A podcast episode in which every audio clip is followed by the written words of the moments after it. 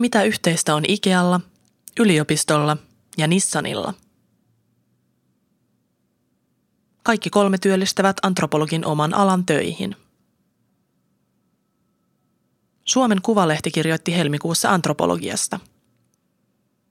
Toimittaja Elina Järvinen kysyy artikkelissaan Lopetetaan antropologia. Onko antropologian opettaminen ylipäätään hyödyllistä? Maaliskuun alussa Digilehti houkuttelee aiheen parin klikkiotsikolla. Kansantaloudelle hyödytöntä. Näitä aloja ei pitäisi enää opettaa yliopistolla. Aivan ihme koulutusohjelmia. Jutussa pohditaan kaukaisten kulttuurien perimysjärjestelmiä tutkivan tieteenalan käyttökelpoisuutta suomalaisessa yhteiskunnassa ja esitellään antropologien hidasta opiskelutahtia ja kehnoa työllistymistä omalle alalle – Haluamme jatkaa keskustelua avaamalla muutamia artikkelissa liian yksinkertaisesti esitettyjä asioita. Haluamme kertoa, mitä antropologit oikeastaan osaavat ja miksi antropologinen tietotaito on merkityksellistä ja työelämän kannalta hyödyllistä. Antropologien ajatellaan yleensä tutkivan vieraita ja kaukaisia kulttuureita, mieluiten heimoja. Suomen Kuvalehden artikkelin sävy ja kuvitus korosti tätä. Kuvituksessa esiteltiin senegalilaista rituaaliesineistöä ja veistoksia, joilla ei ole juuri tekemistä meidän yhteiskuntamme, saati työelämän kanssa.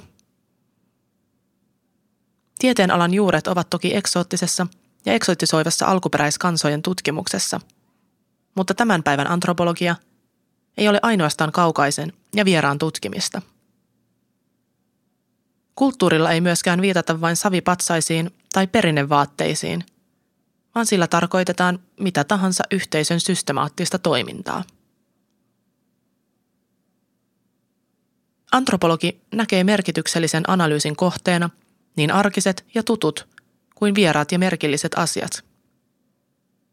Omaa yhteiskuntaa havainnoiva antropologi tutkii esimerkiksi köyhyyttä ja tuloeroja, terveyttä ja hyvinvointia – maahanmuuttajien kotouttamista, kummia kokemuksia, uusia teollisuuden aloja, kuten pelialaa tai tekoälyä, oikeuskäytäntöjä, uskonnollisia ryhmiä ja eläkeläisten matkustustapoja.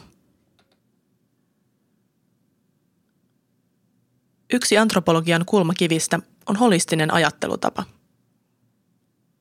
Asioita on havainnoitava ja analysoitava monesta näkökulmasta – jotta syntyvä ymmärrys olisi mahdollisimman aitoa, kattavaa ja syvällistä. Antropologi osaa siis tarkastella omaa yhteisöään, yhteiskuntaa ja ympäristöään ulkopuolisin silmin, ollen samanaikaisesti osa sitä. Antropologia auttaa ymmärtämään erilaisia maailmankuvia, myös omaamme.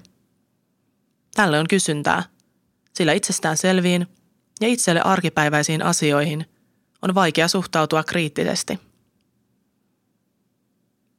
Tänä päivänä onkin tarvetta tällaiselle ajattelulle. Ihmiset elävät omissa kuplissaan. Toisten eriäviä näkemyksiä ei ymmärretä, koska omaan kuplaan virtaa lähinnä omia mielipiteitä vahvistavia ja tukevia juttuja.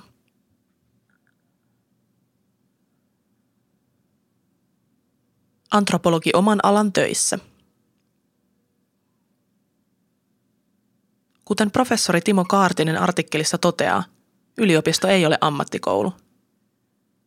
Eihän työelämätoimiston järjestelmäkään tunnista ammattia antropologi. Antropologian kaltaiset yleissivistävät oppiaineet eivät valmista suoraan tiettyyn ammattiin. Mutta tarkoittaako se, että oma alaa ei ole? Lääkärillä on valmistuessaan selkeä ammatti ja työnkuva, mutta harva humanisti tai yhteiskuntatieteilijä työllistyy pelkillä maisterin papereilla – Omalla alalla työskentelyä ei voi mitata sillä, sattuuko työsopimuksessa lukemaan antropologi, folkloristi tai poliittinen historioitsija. Todennäköisempi nimike on suunnittelija, toimittaja, projektityöntekijä, koordinaattori, konsultti tai asiantuntija. Uusia työnkuvia ja titteleitä syntyy jatkuvasti. On innovaatiomanageria ja kokemussuunnittelijaa – Kumpi tahansa näistä voi olla, ja todennäköisesti on, koulutukseltaan antropologi. Ei ole olemassa määritelmää antropologien omasta alasta. Kaikki kiteytyy siihen, mitä antropologi itse mieltää oman alan työksi. Mikä kiinnostaa ja miten antropologiuinen voi juuri tässä työssä tuoda esille. Paljon on kiinni omasta taidosta ja mahdollisuudesta soveltaa osaamista – ja näkemystä työnkuvaansa. Olipa se sitten palveluneuvontaa pankissa tai etuuskäsittelyä sosiaalitoimessa. Antropologien pitää usein keksiä omat työnsä ja oivaltaa, miten ja kenelle myydä yliopistossa saatua sivistystä. Sananmukaisesti antropologia on oppia ihmisestä, joten oikeastaan mikä tahansa työ voi olla antropologien omaa alaa. Ihminen on osa kaikkea toimintaa ja vuorovaikutusta. Esimerkiksi perinteisessä tehdastyössä tulee pohtia koneiden ja ihmisten välistä suhdetta, jos haluaa tehtaan olevan tuottavampi ja edistää työntekijöiden hyvinvointia sekä työssä viihtyvyyttä. Millaiseen muotoon antropologiaa voi siis paketoida? Teknologian nopea kehitys pakottaa miettimään, mikä on ihmisen rooli digitalisoituvassa maailmassa. Antropologi Melissa Sefkin työskentelee Nissanin tutkimusyksikössä Piilaaksossa robottiautojen kehittämisen parissa. Hänen tehtävänään on tutkia muun muassa liikenteen vuorovaikutustilanteita ajoneuvojen, kevyen liikenteen ja jalankulkijoiden välillä. Tavoitteena on, että robottiautot havaitsisivat yllättävät tapahtumat ja vivahteet arjen liikenteessä. Sefkin siis opettaa robottiautot näkemään maailman ihmisen tavoin. Design-antropologia on avainasemassa tällaisessa ympäristön ja ihmisten välisen vuorovaikutuksen tutkimuksessa. Esimerkiksi kaupunkisuunnittelua pyritään tekemään entistä ihmislähtöisemmin osallistamalla kaupunkilaisia – Sosiaalinen media ja internet ovat uudenlaisia virtuaalisia ympäristöjä, joissa vietämme merkittävän osan ajastamme. Antropologeja palkataan myös digitaalisten palvelujen kehittäjiksi. Nettisivujen ja mobiilisovellusten käyttäjä on aina lopulta tunteva ja ajatteleva ihminen, jonka käytöstä ei voi tiivistää pelkkiin tilastoihin, big dataan ja algoritmeihin – Suomessa ainakin digitaalisiin palveluihin erikoistuneet yritykset Exov Design ja Taiste ovat rekrytoineet antropologin täydentämään työyhteisön osaamista. Asiakaslähtöinen palvelumuotoilu, arvonluonti, kokemuksellisuus ja ihmislähtöisyys ovat tämän hetken näkyviä kehittämissuuntia sekä yritysmaailmassa että julkisella sektorilla – Antropologeilla on tällä kentällä erityistä osaamista jaettavaksi. Esimerkiksi palvelumuotoilun yksi käytetyin työkalu, etnografia, on alun perin juuri antropologian myötä kehittynyt tutkimusmenetelmä. Viime vuosina olemme nähneet inspiroivia suomalaisia esimerkkejä siitä, miten akateemisesti koulutettu antropologi voi suunnata osaamisensa yritysten, julkisten palvelujen tai yhdistysten tarpeisiin ja luoda uudenlaista toimintaa – Esimerkiksi Kenno, Kemik ja Genbu ovat kaikki suomalaisia yrityksiä, joiden perustajien joukossa on antropologeja. Monissa muissa maissa antropologien työllisyysnäkymät ovat paremmat kuin Suomessa. Esimerkiksi Tanskassa Kööpenhaminan yliopistossa on soveltavaan tutkimukseen keskittyvä Anthroanalysis-yksikkö – jossa opiskelijat pääsevät kokeilemaan antropologian käytännöllistä yhdistämistä oikeisiin hankkeisiin ja asiakkuuksiin. Yksikköä johtava Steffen Jönke kertoi Tartossa järjestetyssä konferenssissa, että osa opiskelijoista työllistyy opiskelun aikana ja muut pian valmistumisen jälkeen oman alan töihin. Tähän on kaksi merkittävää syytä. Ensinnäkin opiskelijoilla on käytännön kokemusta siitä, mitä tarjottavaa antropologeilla on työelämässä.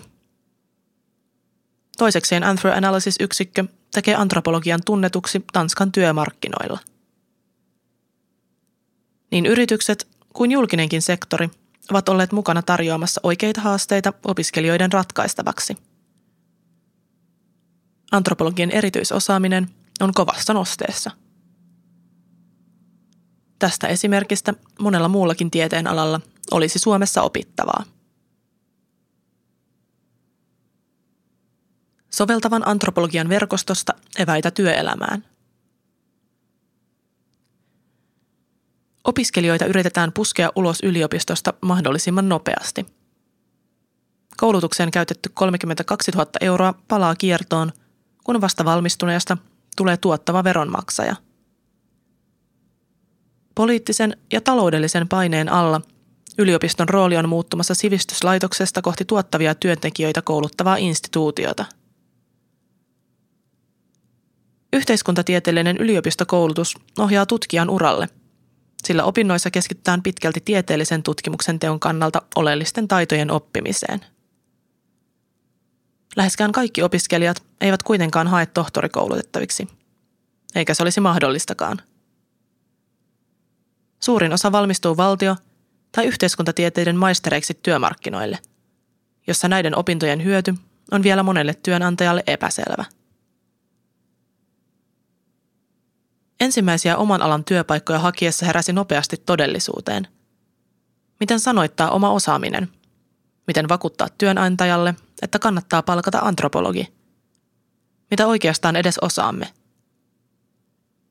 Tartuimme härkää sarvista ja aloimme pienellä porukalla pohtimaan ratkaisuja tähän haasteeseen. Jo opintojen aikana olimme spekuloineet antropologian pohjautuvan konsultointitoiminnan kehittämisestä – Tulevan yrityksemme, Kapu Insightin toiminnan suunnittelun lomassa ja Tartossa marraskuussa 2016 järjestetyn soveltavan antropologian konferenssin inspiroimana saimme toisen kuningasidean. Konferenssissa ollessamme perustimme Suomeen oman soveltavan antropologian verkoston. Verkosto tuo yhteen antropologian opiskelijoita ja valmistuneita ja työelämässä olevia antropologeja sekä antropologiasta kiinnostuneita – sen tehtävä on auttaa antropologia kiteyttämään oma osaamisensa ja näkemään oma arvonsa Suomen muuttumilla työmarkkinoilla ja tarjota alusta keskustelulle ja yhdessä verkostoitumiselle. Verkoston toiminnan kautta haluamme kehittää tulevien ja jo valmistuneiden antropologien työelämävalmiuksia. Tavoitteemme on myös edistää suomalaisten työnantajien ymmärrystä siitä, miksi kannattaa rekrytoida antropologiaa opiskellut ihminen töihin – Hyvin monella työnantajalla on tietämättään tälläkin hetkellä töissä antropologi, jonka näkemystä toiminnasta ja ihmisistä ei todennäköisesti osata hyödyntää, ellei antropologi itse tuo asiaa esiin.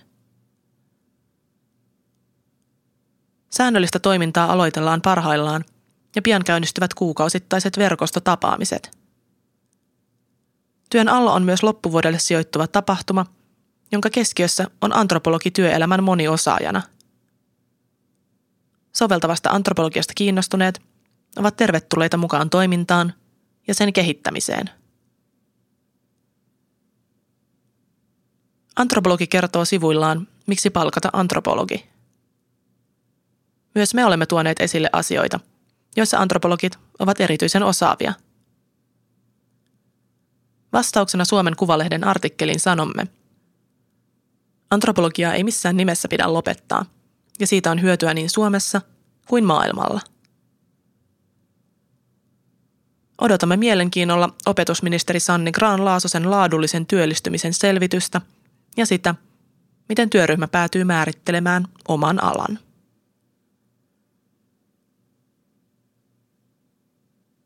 Kirjoittajat. Laura Calderon Vestö, valtiotieteiden maisteri – valmistui antropologiksi Helsingin yliopistosta joulukuusta 2015. Pro Gradu-tutkielman aihetta pohtiessaan hän tiesi haluavansa tehdä jotakin tärkeää ja vaikuttaa ihmisten elämään. Kenttätyö perussa oli rankkaa, mutta palkitsevaa, koska ihmiset näkivät Lauran kenttätyön ja tutkimuksen mahdollisuutena saada oma hiljennetty ääni kuuluviin ja kohtalotarina muun maailman tietoisuuteen – Gradussa käsiteltyjen aiheiden ohella Lauraa kiinnostaa juuri nyt arvon luontiin ja kokemuksellisuuteen liittyvät teemat. Kati Rinne, valtiotieteiden maisteri sosiaali- ja kulttuuriantropologiasta, on yksi soveltavan antropologian verkoston perustajista. Opiskeluaikana Kati keskittyi monikulttuurisuuden ja kansallisen identiteetin tutkimiseen. Valmistuttuaan hän on työskennellyt Helsingin kaupungilla nuorten hyvinvointitutkimuksen, maahanmuuttajien sosiaaliturvan ja tälläkin hetkellä työllisyyden hoidon parissa. Katia kiinnostaa ihmislähtöinen ja osallistava kehittäminen. Podcast-lukijana toimi Sanna Rauhala.